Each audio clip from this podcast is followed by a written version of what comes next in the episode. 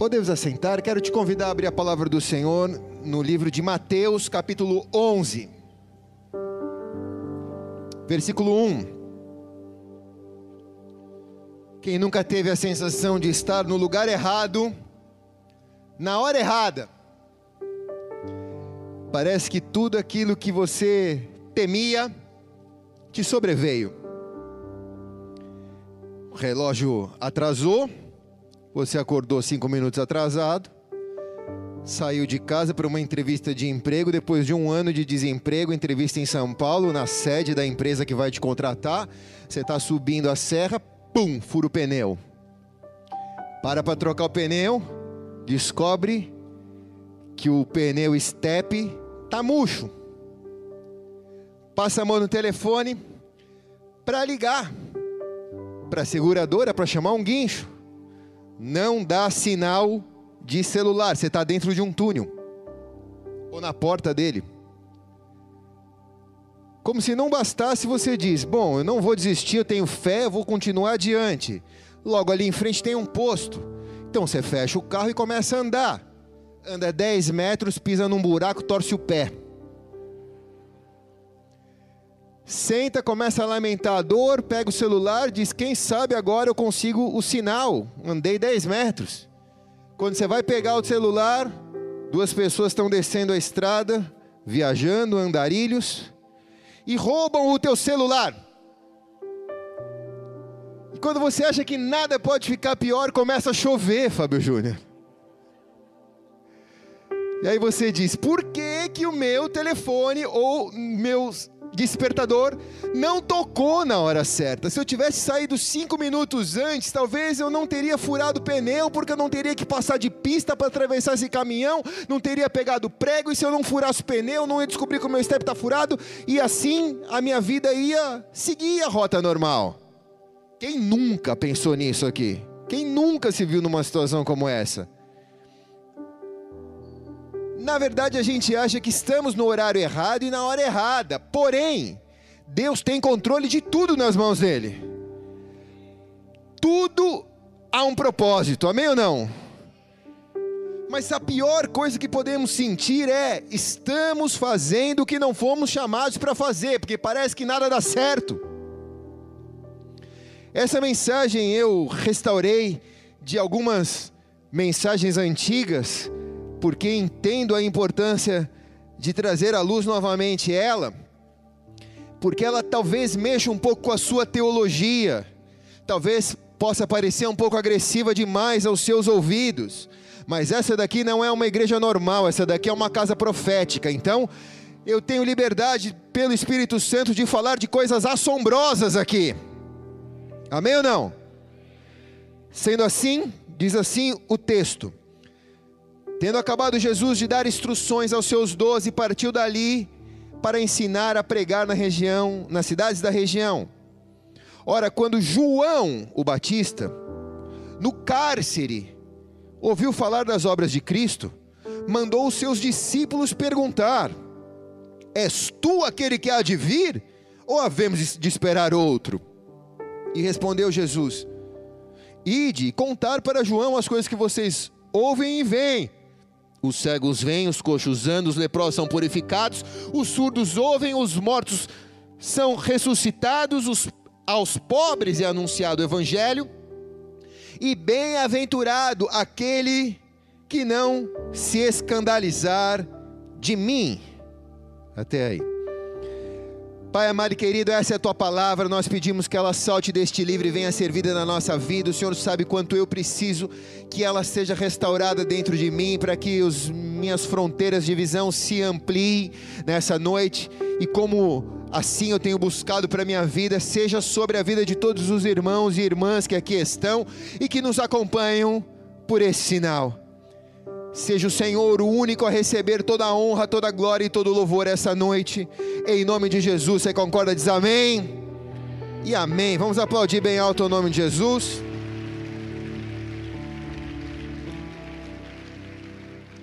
Nesse período de pandemia, nós vivemos recentemente uma rotina pandêmica, né?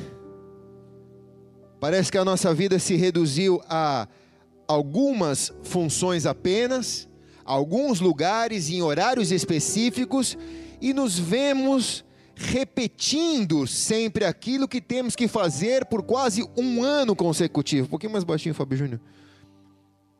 E aí eu me perguntei esses dias, quando foi a última vez que eu consegui fazer algo novo?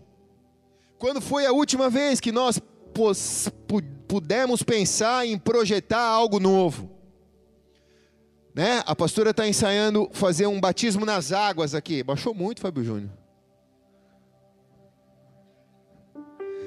Está ensaiando fazer um batismo nas águas. E é algo novo fazer um batismo nas águas na pandemia. A gente está tentando se esforçar para fazer um batismo. Quem aqui vai se batizar se a gente fizer um batismo novo aqui? Levanta a mão. Ó quanta gente, ó quanta alma, ó. É muito difícil fazer algo novo num período de rotinas constantes. Parece muitas vezes na nossa fé que nós acabamos repetindo o sistema. Parece que nós somos presos num sistema religioso e nós repetimos as nossas orações, repetimos as nossas ações, repetimos até as palavras que dirigimos ao Senhor no momento de fé.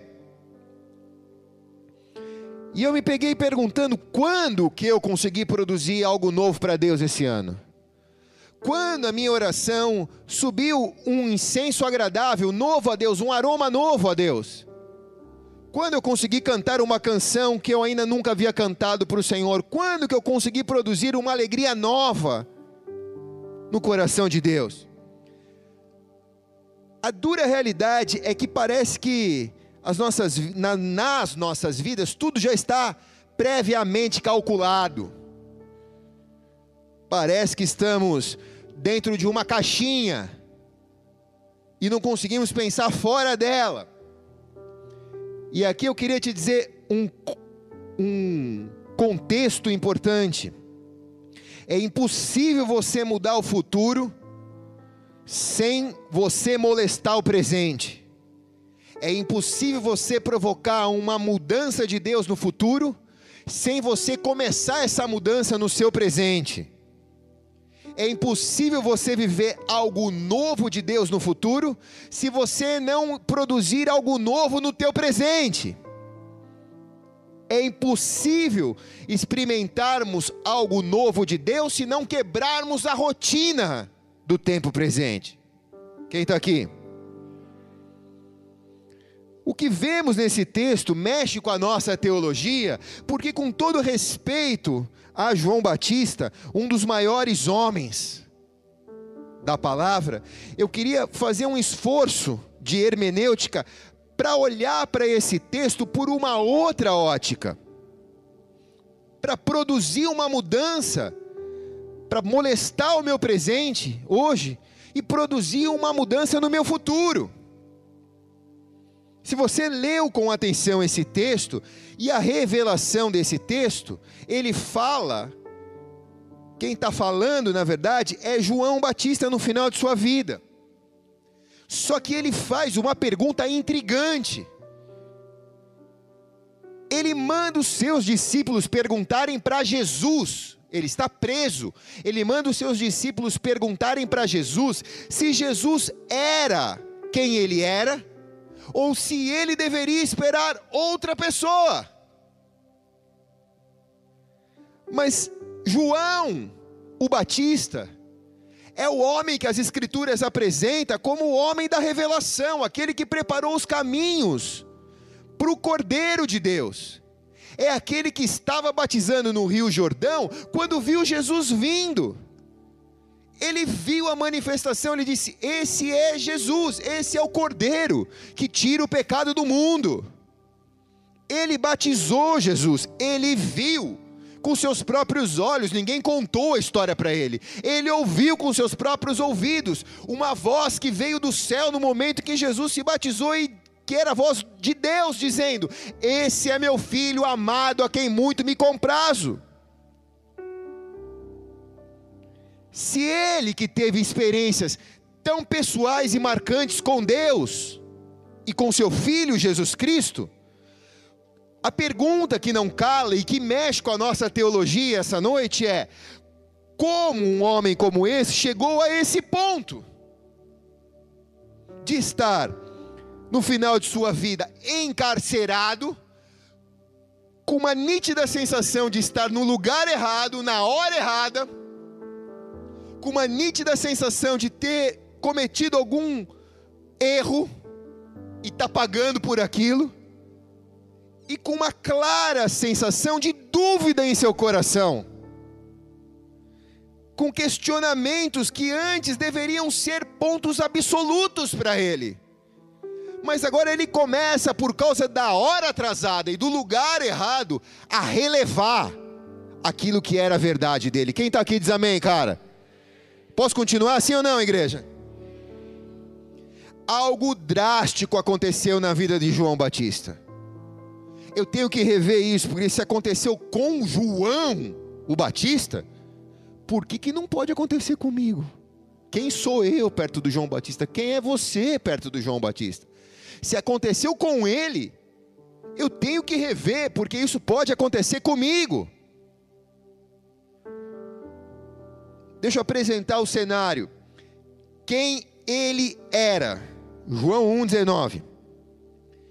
E esse foi o testemunho de João, quando os judeus o enviaram de Jerusalém, sacerdotes e levitas, para lhe perguntar: Quem és tu? Ele, pois, confessou e não negou. Sim, confessou: Eu não sou o Cristo. E ao lhe perguntarem: Pois quem é? Tu és Elias? Ele respondeu: Não sou. Tu és um profeta? Ele respondeu: Não. Disseram-lhe, pois: Quem és então? Para dar respostas aos que enviaram. Me dizem quem tu és, tu mesmo me diz quem tu és. E ele respondeu: Eu sou a voz que clama no deserto endireitai o caminho do Senhor, como disse o profeta Isaías. Ele sabia quem ele era. Ele não era Cristo, ele não era um profeta, ele não era a ressurreição de Elias, ele era o que Isaías profetizou, a voz que clama no deserto, o que vai preparar o caminho do Senhor. Preparar o caminho. Jesus é o caminho. João é o que prepara o caminho. Quem está aqui diz amém. Quando termina um, começa outro. Posso ouvir um amém bem alto aqui ou não? E o que fazia João? João 1, 25. Então lhe perguntaram: Por que batizas? Pois se tu não és o Cristo, nem Elias e nem profeta, respondeu João: Eu batizo em água. No meio de vós está um em que vós não conheceis, aquele que vem depois de mim que eu não sou digno de desatar a correia ou, ou, ou a sandália dos pés. Ele celebrava o batismo nas águas para arrependimento e remissão de pecados. Ele preparava o coração das pessoas para conhecerem a Jesus. Ele era um precursor do ministério de Jesus na terra. Esse era o trabalho dele. Qual era a sua maior revelação? Versículo 29. No dia seguinte, João viu a Jesus, que vinha para ele, e ele disse: Eis o Cordeiro de Deus que tira o pecado do mundo. Sua maior revelação foi apontar a Jesus. Esse é o Filho de Deus. Ele vai tirar o pecado do mundo. sua maior certeza, qual era? Versículo 32. João deu testemunho dizendo: João está dizendo, vi o Espírito descer do céu como uma pomba, repousar sobre ele. Eu não o conhecia, mas o que me enviou a batizar nas águas, esse me disse: aquele sobre quem vires descer o Espírito e sobre ele permanecer, esse é o que batiza no Espírito Santo. E eu mesmo vi, e eu já dei testemunho que ele é o Filho de Deus. No dia seguinte, João estava outra vez ali com dois dos seus discípulos, e olhando para Jesus que passava, disse: Eis o Cordeiro de Deus. Aqueles dois discípulos ouviram dizer isso e passaram a seguir a Jesus. A maior certeza de João Batista era o que ele viu e era o que ele ouviu. Ele tinha plena convicção em seu coração, em seu espírito, que Jesus era o Filho de Deus. Ele viu o céu se manifestar, ele ouviu a voz do Pai. Tanta certeza que ele tinha, que ele influenciou seus discípulos. Dois dos seus discípulos passaram a seguir Jesus. E agora eu pergunto: como chegamos em Mateus capítulo 11? Como encontramos um homem preso, aflito, confuso? Como um homem como esse se perdeu no horário e no lugar que deveria estar? Eu quero dizer um negócio aqui porque eu tenho para mim isso, tá? Isso daqui a Bíblia não fala, mas é uma... ah, não vou falar isso não, vai. Tá bom, vou falar então. Eu tenho para mim isso. Eu não sei, mas eu acho que não era plano de Deus que João Batista morresse decapitado. Eu penso com, na, com o meu exercício de, de criatividade aqui. Eu não sei que as vontades de Deus são soberanas, mas eu penso que Jesus talvez queria que João o Batista fosse o primeiro apóstolo do Novo Testamento. Eu não sei. A única coisa que eu tenho certeza é que Jesus não queria que João morresse decapitado, como morreu. O fato é que, em algum momento da história de João Batista, ele não soube se posicionar dentro da vontade de Deus. Ele fez o que ele não tinha sido chamado para fazer ele é santo, ele é salvo, ele é um homem de Deus, ele é referência, mas se ele fazer, se ele, se ele, se ele voltar a fazer o que ele não foi chamado a fazer, ele vai ter que arcar com as consequências disso. O chamado dele, como aqui vimos, era preparar o caminho para Jesus ser conhecido no mundo. Ponto, não é vírgula, é ponto. Era só essa a função, era só essa a missão, nada mais e nada menos do que isso. Jesus veio ao mundo, o plano da vida de João se cumpriu, ele foi percursor, mas agora a gente encontra ele batizando, mesmo depois do encontro dele com Jesus a continuação da história de João Batista é mesmo depois que João se, que Jesus se batiza e ele aponta que Jesus é o Cordeiro de Deus, é o Filho de Deus. Jesus segue a sua jornada, dois dos discípulos seguem com Jesus e João continua ali no Rio Jordão, ele continua o rito. Mas a pergunta que não cala é: ele não foi chamado só para apontar a vinda de Jesus? Agora Jesus já chegou, ele já roubou a cena, o propósito já não estava cumprido? Muitas vezes nós continuamos as coisas por uma mecânica. Sabemos o horário do culto, sabemos a hora que temos que aplaudir, sabemos a hora que tem que falar, fala pastor. Fala ou não fala? Muitas vezes nós não agimos mais na espontaneidade com Deus, porque quase que recebemos uma programação religiosa e Jesus passa pela nossa vida, mas nós continuamos a fazer os mesmos ritos. Quem está entendendo aqui? A pergunta que não cala é: o que nos serviu um dia, continua nos servindo hoje? O que nos alimentou um dia continua nos alimentando hoje? O que nos levava ao céu um dia continua nos levando ao céu hoje? O que trazia o céu para nós continua trazendo o céu para nós hoje? Ou o cenário mudou?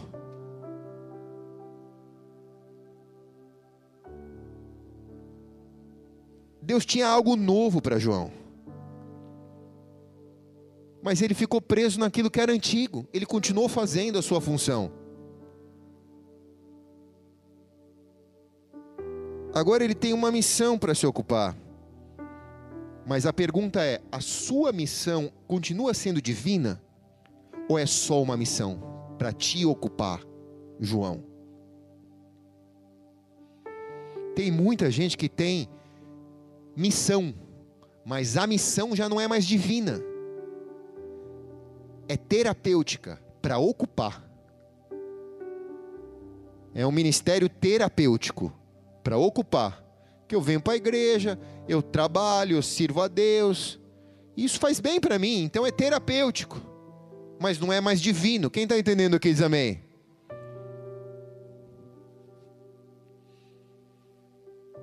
Segundo ponto, ele não tinha mais visão. O próprio João, o Batista, o que viu o céu se abrir, o que viu uma voz descer, João 3:22. Depois disso foi Jesus com seus discípulos para a terra da Judéia, onde se demorou com eles e batizava. Quem batizava? Jesus. Batizava numa terra da Judéia. Jesus batizava. Ora, João também estava batizando em Enom, perto de Salim, porque ali havia muita água e o povo ia e se batizava. Pois João ainda não tinha sido lançado no cárcere. Surgiu então uma contenda entre os discípulos de João e um judeu acerca da purificação. E foi ter com João e disseram-lhe: Mestre, aquele que está contigo, além do Jordão, do qual tens dado testemunho, eis que está batizando, e todos vão ter com ele. E respondeu João: O homem não pode receber coisa alguma, senão aquilo que do céu lhe foi dado. Cara, olha a cena. Pensa é, assim. Eu vou ferir a tua teologia, vou molestar o teu presente para a gente construir um futuro milagroso. Amém ou não? É uma cena um pouco até que constrangedora. Tipo, Jesus passou, Jesus está batizando do lado de lá do rio, João está batizando do lado de cá. Diz que Jesus estava batizando do lado de lá. E João estava batizando do lado de cá, parece igreja concorrente. Parece a Pedro Leste, cada esquina tem uma igreja, né? Parece que, que é uma, meio que uma cultura de bar. Tipo assim, se você não for atendido lá, tiver muita fila, vem para cá que a gente te atende. E isso gera contenda, porque as pessoas que vão se batizar falam, cara, João, nós não estamos entendendo. Porque o cara que você testemunhou está batizando do lado de lá. Nós queremos entender, é do lado de lá ou do lado de cá? E por que, que João estava batizando do lado de cá? Porque tinha muita água e tinha muita gente meio que tipo, aqui vai dar certo. Abre a igreja aqui que aqui vai dar certo. Tem muita gente, tem muita água. Quem está entendendo aqui? Fala ou não fala, igreja? Jesus está batizando numa parte do rio. Será que não era melhor se você fosse João dizer, cara, fechou a firma aqui, irmão? Foi até Jesus chegar. Agora veio Jesus, é tudo com ele, velho. Vamos lá, vamos atrás, vamos batizar, faz fila, vou organizar a fila, vou, vou torcer a bata, vou pegar as pessoas que estão endemoniadas, jogar na água, mas agora, agora fechou a firma aqui. Vamos todo mundo pro lado do rio de Jesus. Não seria melhor quem está aqui? Por que insistir em algo que já está se transformando em vinho velho? Por que não se abrir a um vinho novo? Por que não se abrir a, um, a uma, nova, a, um, a, um, uma nova atmosfera, a um novo cenário? Por que manter o rito? Alguns discípulos de João, alguns talvez pudessem dizer, mas João estava discipulando esses e ensinando que Jesus é o Cordeiro de Deus. Mentira porque os discípulos não sabiam nem o nome de Jesus. Os discípulos falaram para ele: aquele que tu testemunhou está do lado de lá do rio. Nós nem sabemos quem, como é o nome dele.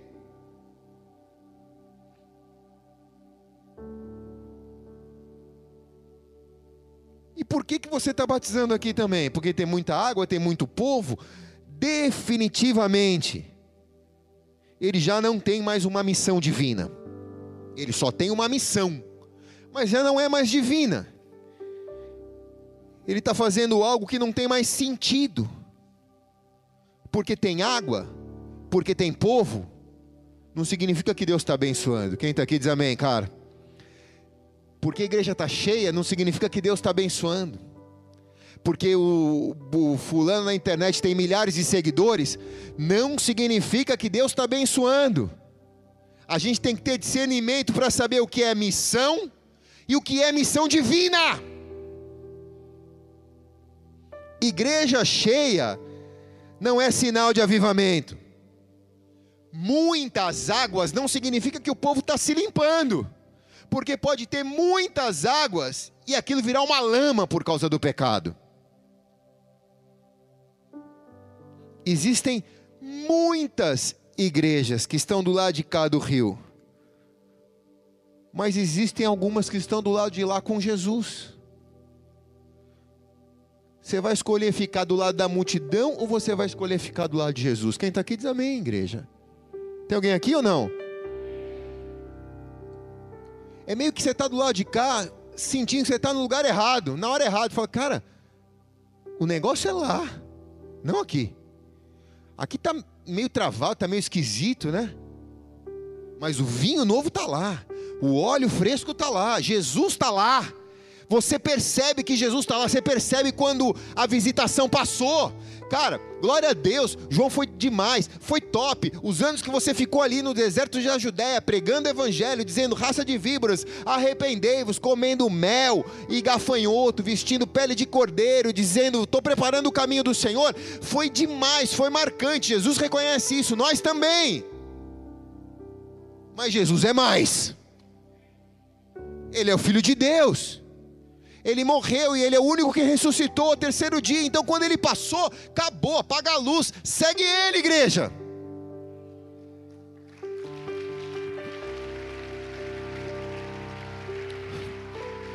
Tem uma rua em São Paulo, né, amor? Que é a. Como que é lá? Aquele negócio que vem de Bíblia lá, o Zé da Bíblia lá? A, a Conde de Sarzedas. Uma vez eu e a pastora fomos lá na Conde de Sarzedas e é uma, uma rua só de coisas evangélicas, de, de venda de livro, vende de tudo tal. E eu tava lá, a gente tava. Ah, não, não vou contar isso não, vai. A gente ia, a gente ia pegar umas bíblias para vender na lojinha da igreja. E aí a gente estava negociando com o cara. E aí a gente tinha entendido que era um preço, mas na verdade era outro. E o Zé da Bíblia, que era o cara que vendia a Bíblia, estava contando dinheiro, assim, ó. Bolão de dinheiro, contando dinheiro, assim, ó. Tá, tá. Falei, é, é, irmão, como que faz assim? Como que ele falou, amor? Ah, pode pagar com dinheiro, com cheque, com o que você quiser. É, girando as notas aqui, tá tudo certo. Eu falei, cara, Jesus volta e no dia seguinte ele abre a loja de Bíblia ainda. Jesus volta, busca a igreja e no dia seguinte a Conde de está funcionando ainda. Falei, os crentes não vão ser arrebatados ali. Porque é, virou um negócio. Quem está aqui? Você tem a sensação de que, puxa, estou no lugar errado do rio. Eu tenho certeza que João foi fazer o que ele não foi chamado. Ele foi preso. Terceira coisa, ele foi fazer o que ele não foi chamado. Ele foi preso. Ele foi preso porque foi advertir Herodes. Herodes, governador da Palestina, rei praticamente, foi advertir o rei para não tomar a filha do seu irmão como esposa. Eu não conheço na Bíblia nenhuma passagem que diz que Deus falou com ele para ele fazer isso. A Bíblia só diz que ele foi fazer. Ele foi fazer o que é certo, era errado Herodes ficar com a filha do seu irmão, com Herod, Herodides, né? Esposa do irmão, Ero, Ero, o quê? Herodíade. Era errado ele ficar ali. Não era certo. Ele foi fazer o que é certo. Mas aí olha aqui para mim, irmão. será que Deus chamou ele? A pergunta é: não é porque é certo Deus te chamou, quem está aqui diz amém, cara. Porque às vezes Deus não te chamou. E não é porque é certo você acha que você tem que fazer. Você tem que fazer o que Deus te chamou para fazer. Você precisa entender isso. Isso não te dá espaço para fazer o que é errado. Mas você tem que ficar no teu quadrado. Você tem que tomar cuidado do teu pedaço de quintal. Se a pessoa que está do teu lado não te pediu ajuda, o que você vai se meter para pedir ajuda? Tem a pessoa certa para ajudar ela. Só ora por isso. Quem está aqui diz amém. Por que, que você vai se enfiar no palácio e comprar uma briga que se Deus não te chamou para comprar? Ele foi fazer o que é certo, mas será que ele foi chamado para fazer aquilo? Tem muitos cristãos fazendo o que é certo, mas que não foram chamados para fazer. É certo você fazer guerra espiritual, é certo você fazer tomada de território, é certo você ir orar nos palácios, é certo você repreender principados e potestades, se você foi chamado para fazer isso. Se você não foi chamado, fica quietinho, fica no teu quadrado, só ora e intercede por aqueles que estão indo.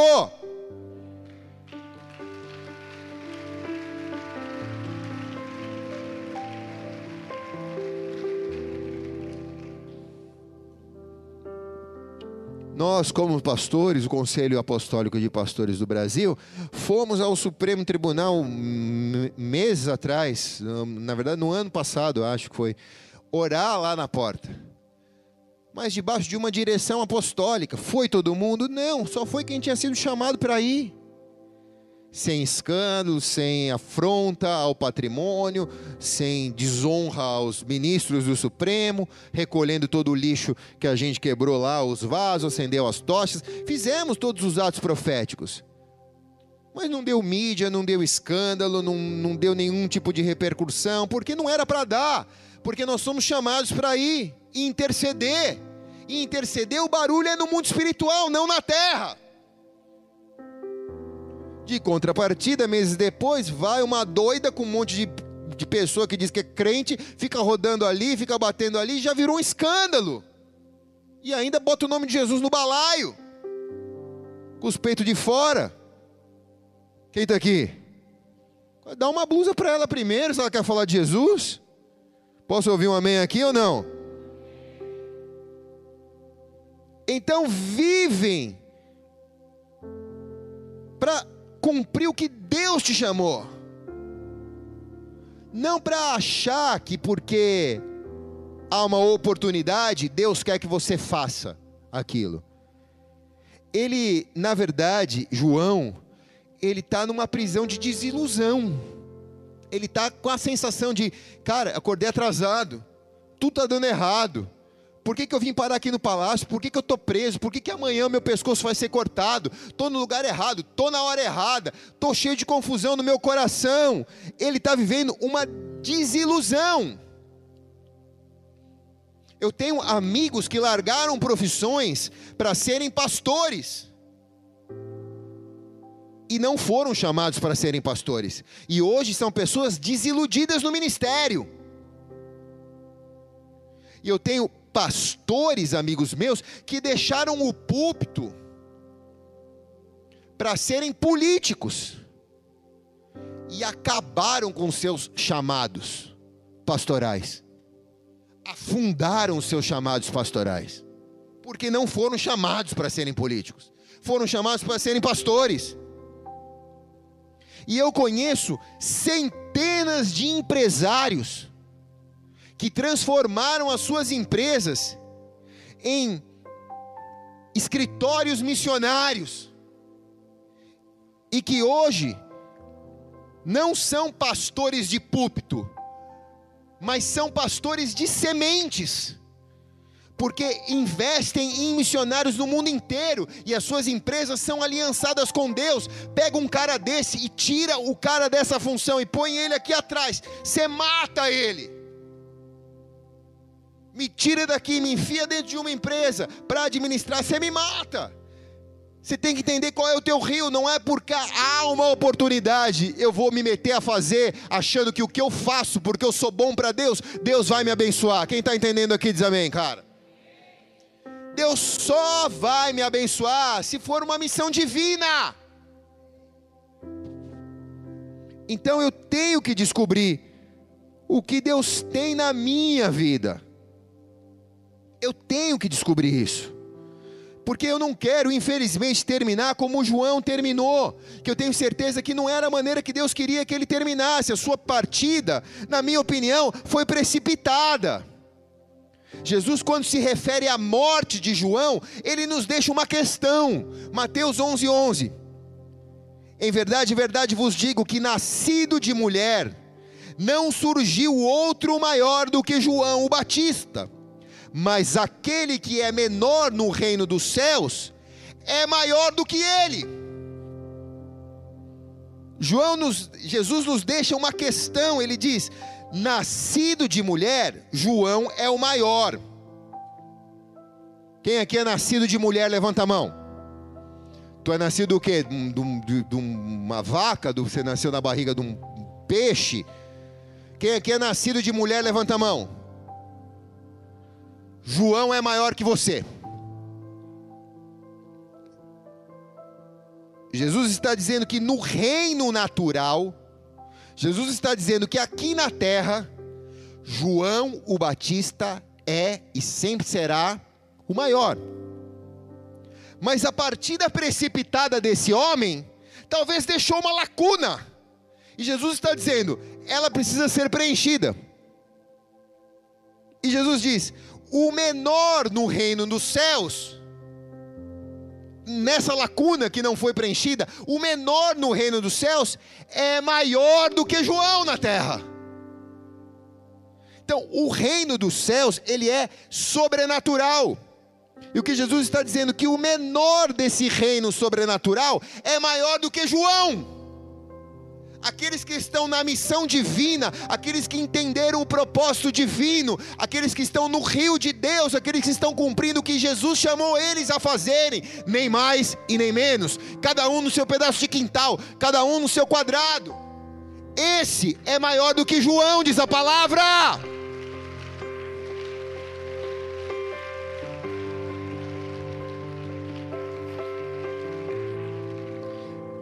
Então fica a questão: você quer ser maior na terra? Você quer ser mais rico na terra? Você quer chegar onde com a sua vida aqui na terra? Ou você vai olhar para Jesus e vai dizer: Eu quero ser o menor do teu reino, Senhor. Isso te faz maior do que qualquer homem aqui na terra porque o que te inspira é uma missão divina, celestial. Isso te faz maior do que João, do que João o Batista. Isso te faz uma pessoa certa de estar no centro da vontade de Deus. Mesmo quando mil caem ao teu lado, dez mil à tua direita, mesmo quando o teu relógio acorda atrasado, teu pneu fura, seu pé quebra, chove, você é roubado, você tem certeza que você está numa missão divina. Você não entra numa câmara de desilusão, numa sala de desilusão, a ponto de questionar até mesmo o que você pensou, até mesmo quem você viu que Jesus era. Mandar perguntar: é mesmo tu? O Filho de Deus, ou temos que esperar outro? Jesus, com muita sabedoria, diz: Cara, quem sou eu para ficar falando quem eu sou? Só conta para ele o que nós estamos fazendo aqui, só conta para ele o resultado do nosso trabalho. Pelos frutos vai conhecer se a árvore é boa ou não. Só mostra os frutos que eu estou numa chamada divina. Só mostra os frutos que eu estou cumprindo a vontade do Pai. Só mostra o resultado daquele que está obedecendo o céu. Só mostra isso. Se é para Jesus, faz melhor.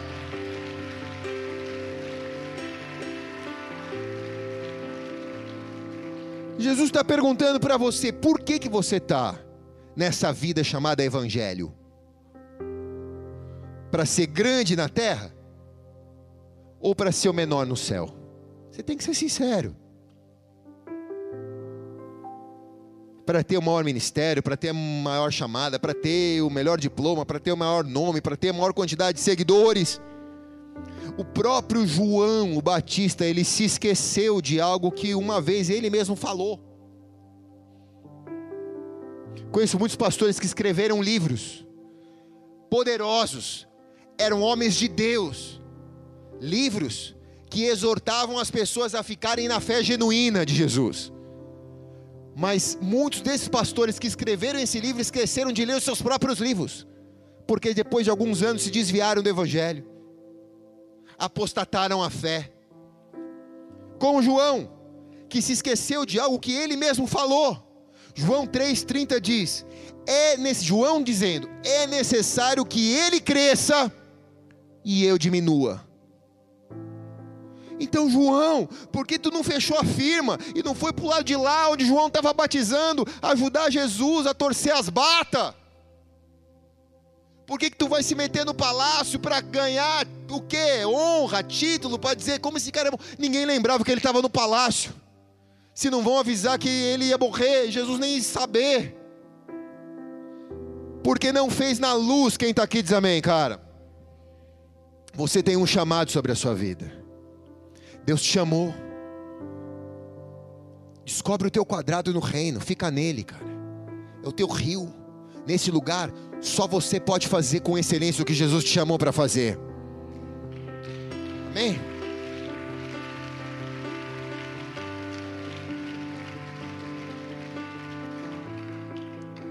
Eu quero pedir permissão ao pastor John Bever para usar um filme dele aqui ele é bem curto, mas ele ilustra essa palavra com clareza. Tem legenda, eu peço que você preste muita atenção e depois a gente vai tomar ceia, tá? Então pode apagar as luzes, pode soltar aí o filme. Question What are you called to do? I ask that question because we won't be judged according to what we did in life Aumenta o volume. to do in life. Imagine with me standing before the throne of God and a scenario like this occur. Evangelist Anderson, come forth and give an account of your stewardship on earth. E- evangelist? Anderson? I, I'm not an evangelist. I, I, I'm an accountant. I, I, I, I, I had an accounting firm. I had an evangelist Anderson. Where are the 347,566 souls I called you to impact in Asia, son? Where are they? I, I'm an, I'm an accountant. I, I had an accounting firm. I, I, I help churches. I help ministries with their, their, their finances, son.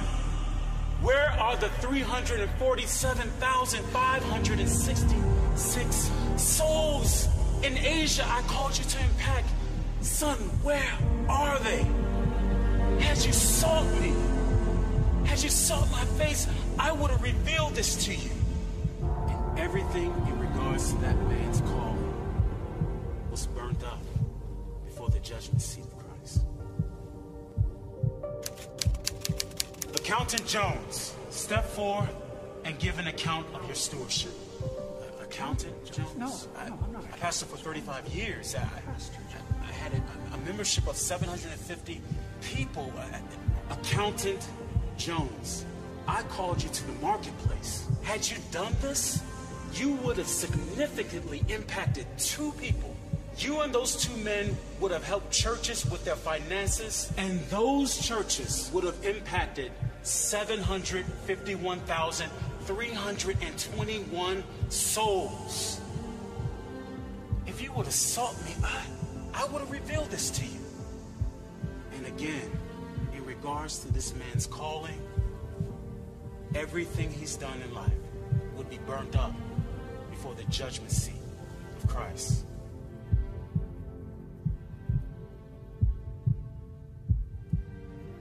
Sister Smith, forth and give an account of your stewardship.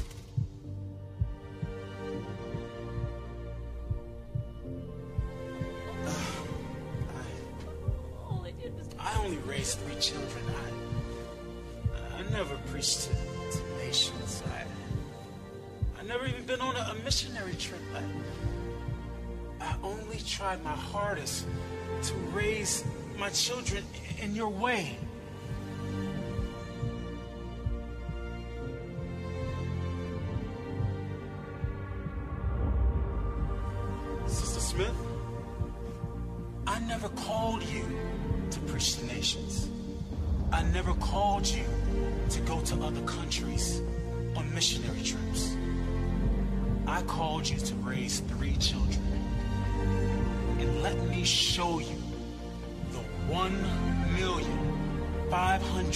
79,541 souls.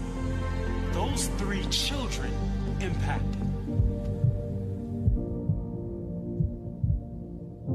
You sought me and you heard my voice.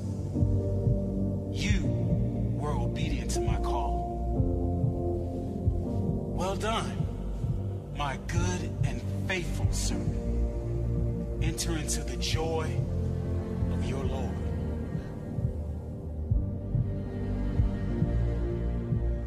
So remember, in regards to the calling that's on your life, you won't be judged according to what you did. You will be judged according to what you were called to do.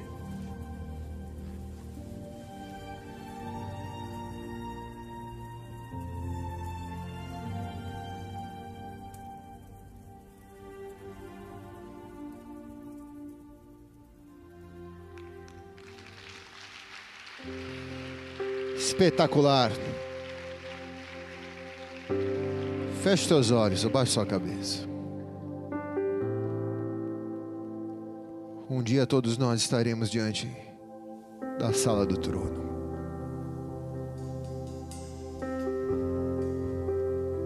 E não queremos que a nossa obra seja queimada, Senhor. Nós queremos ouvir, servo bom e fiel, entra para o descanso do seu Senhor. Isso, nos ajude a cumprir com o seu chamado. Não nos deixe viver uma desilusão. Ampara as nossas vidas nesse momento, Senhor. Para que não venhamos a sermos oportunistas e fazermos o que não fomos chamados. Nós só queremos fazer o que fomos chamados. Por isso, prepara-nos para o nosso chamado. Prepara-nos para o nosso chamado.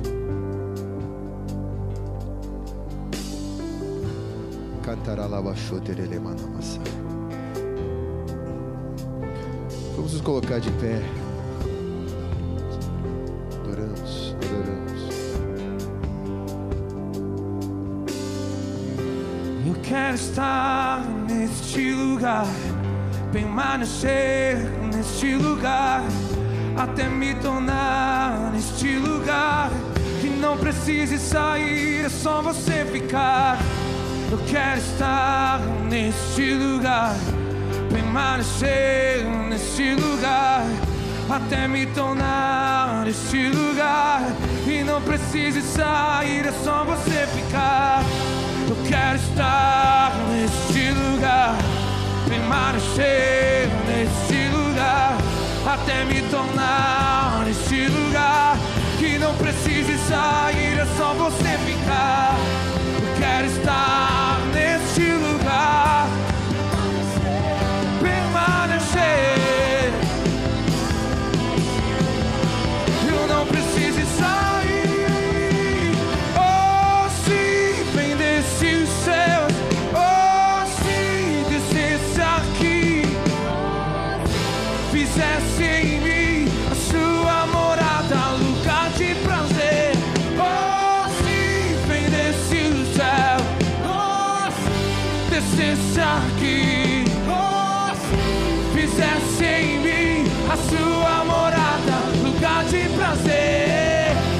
Terra tremer com seus pés.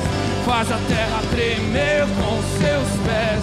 Faz a terra tremer. Rasga os céus e desce. Faz a terra tremer com seus pés. Faz a terra tremer com seus pés. faz a terra tremer, rasga os céus e desce, faz a terra tremer,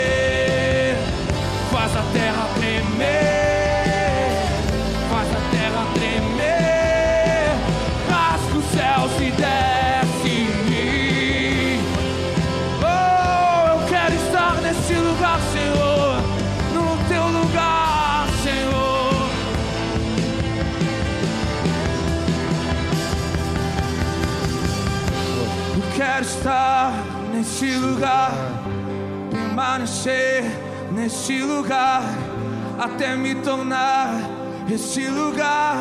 Eu não preciso sair, é só você ficar.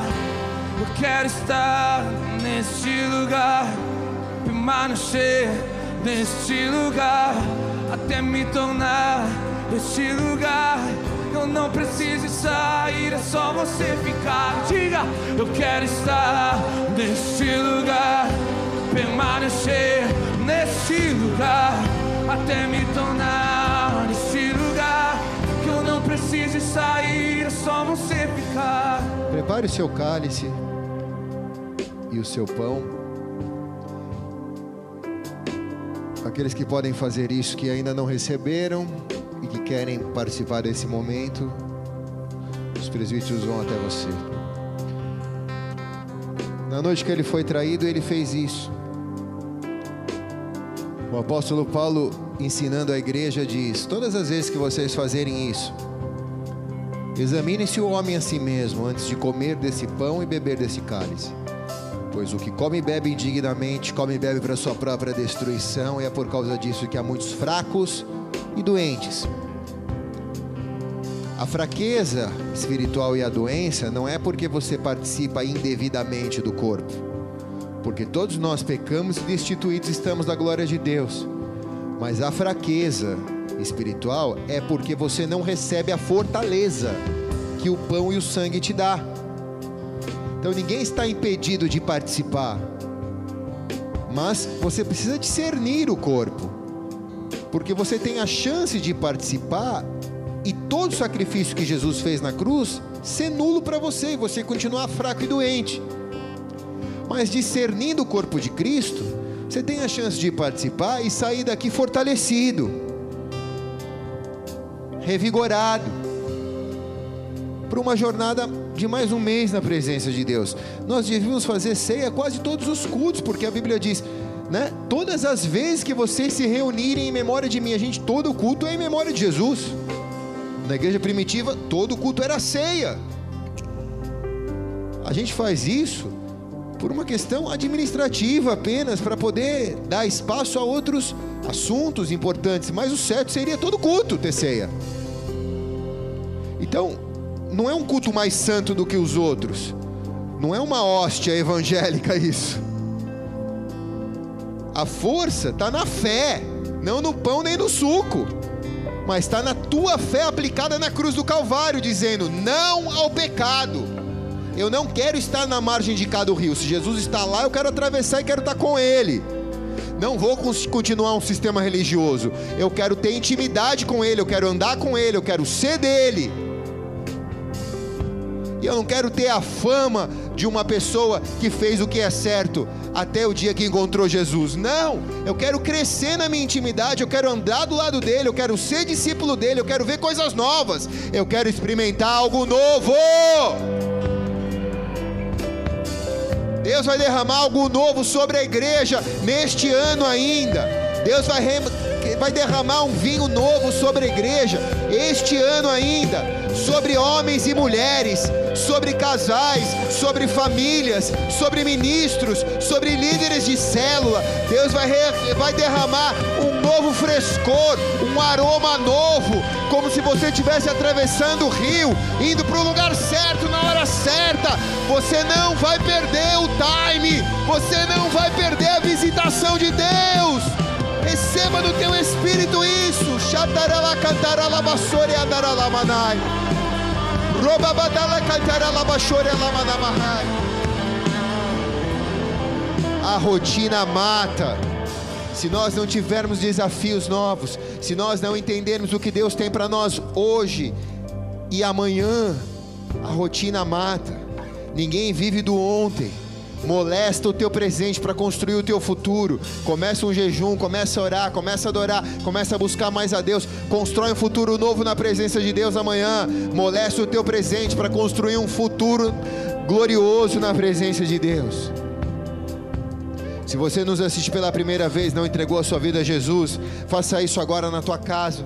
Entregue a sua vida a Jesus. Confesse que Ele é o seu Senhor e o seu Salvador. Peça para Ele escrever o teu nome no livro da vida. Mande-nos um WhatsApp por esse número que está na tua tela. A gente vai entrar em contato com você para poder pastorear, cuidar de você, amparar você. Seja bem-vindo no corpo de Cristo. Faça parte do reino. Não fica no lado, na margem de cada rio, meu irmão. O melhor está do lado de lá, a festa está do lado de lá, o Salvador está do lado de lá, o Messias está do lado de lá. Larga tudo, segue Ele. Queima os seus botes, faz como os discípulos, queima os barcos, queima tudo. Passa para o lado de lá do rio. O que Ele tem reservado para você é maior do que os teus olhos viram, maior do que os seus ouvidos ouviram. Jamais penetrou no teu coração que o Senhor tem separado para aqueles que o buscam, diz a Sua palavra.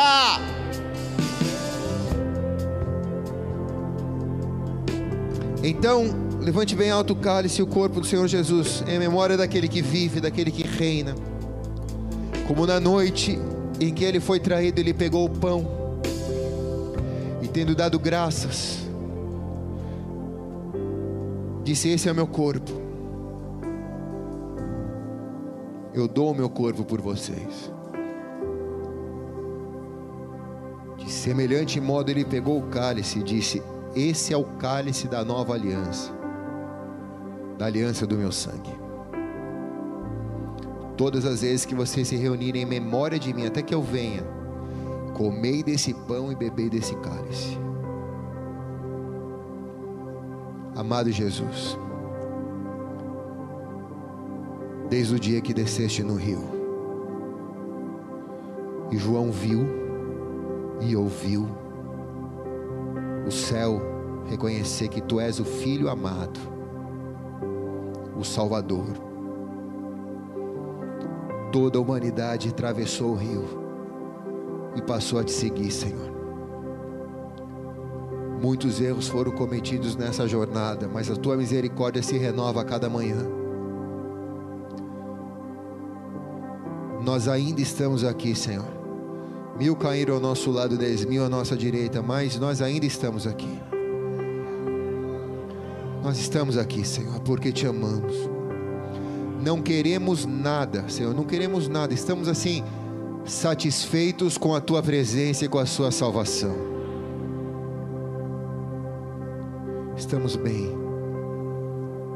Só queremos estar contigo, na tua presença. Até que o dia seja melhor, Deus. Até que o Senhor nos leve. Por isso, nos ajuda nessa jornada. A mim, a minha esposa, aos meus irmãos e irmãs que aqui estão, aqueles que nos acompanham pelas casas. Não deixe ninguém se perder, Senhor. Nos ajuda, Senhor. Nós não queremos ser grandes, queremos ser o menor no reino dos céus. Só queremos fazer o que o Senhor nos chamou. Se é para tomar conta desse pedacinho de quintal, nos ajuda só isso, Senhor. Nós queremos só no dia em que formos chamados encontrarmos aqui, fazendo o que o Senhor nos chamou. Por isso, Espírito Santo, exerce domínio e controle sobre nós, para que sejamos guiados no centro da Sua vontade para cada um de nós, Deus, para que não venhamos nunca nos desviar, mas para que sempre possamos seguir, Senhor, o Teu chamado para nós. Nós não queremos que a nossa obra seja queimada. Nós queremos entrar um dia para o descanso do Senhor Jesus. Por isso estamos juntos, juntando as nossas forças, trabalhando na parte desse muro que o Senhor nos deu, para construir esse muro que o Senhor nos deu. Eu não sei como está o muro do vizinho, nem o muro do outro vizinho, mas aqui, Senhor, nós queremos focar. Nos ajuda, Senhor. Nos ajuda. Com toda a simplicidade, nos ajuda a ser simples, mas eficaz, efetivos, Deus, no que o Senhor nos chamou para fazer. Que os crentes desta casa e que são mentoreados pelas mensagens que saem deste lugar, possam ser verdadeiros discípulos do Senhor Jesus, possam se parecer com Cristo, não comigo, nem com a pastora Sheila, nem com João, mas com Jesus. Por isso nos ajuda, Senhor. Ser sobre nós igual naquela noite estamos aqui reunidos.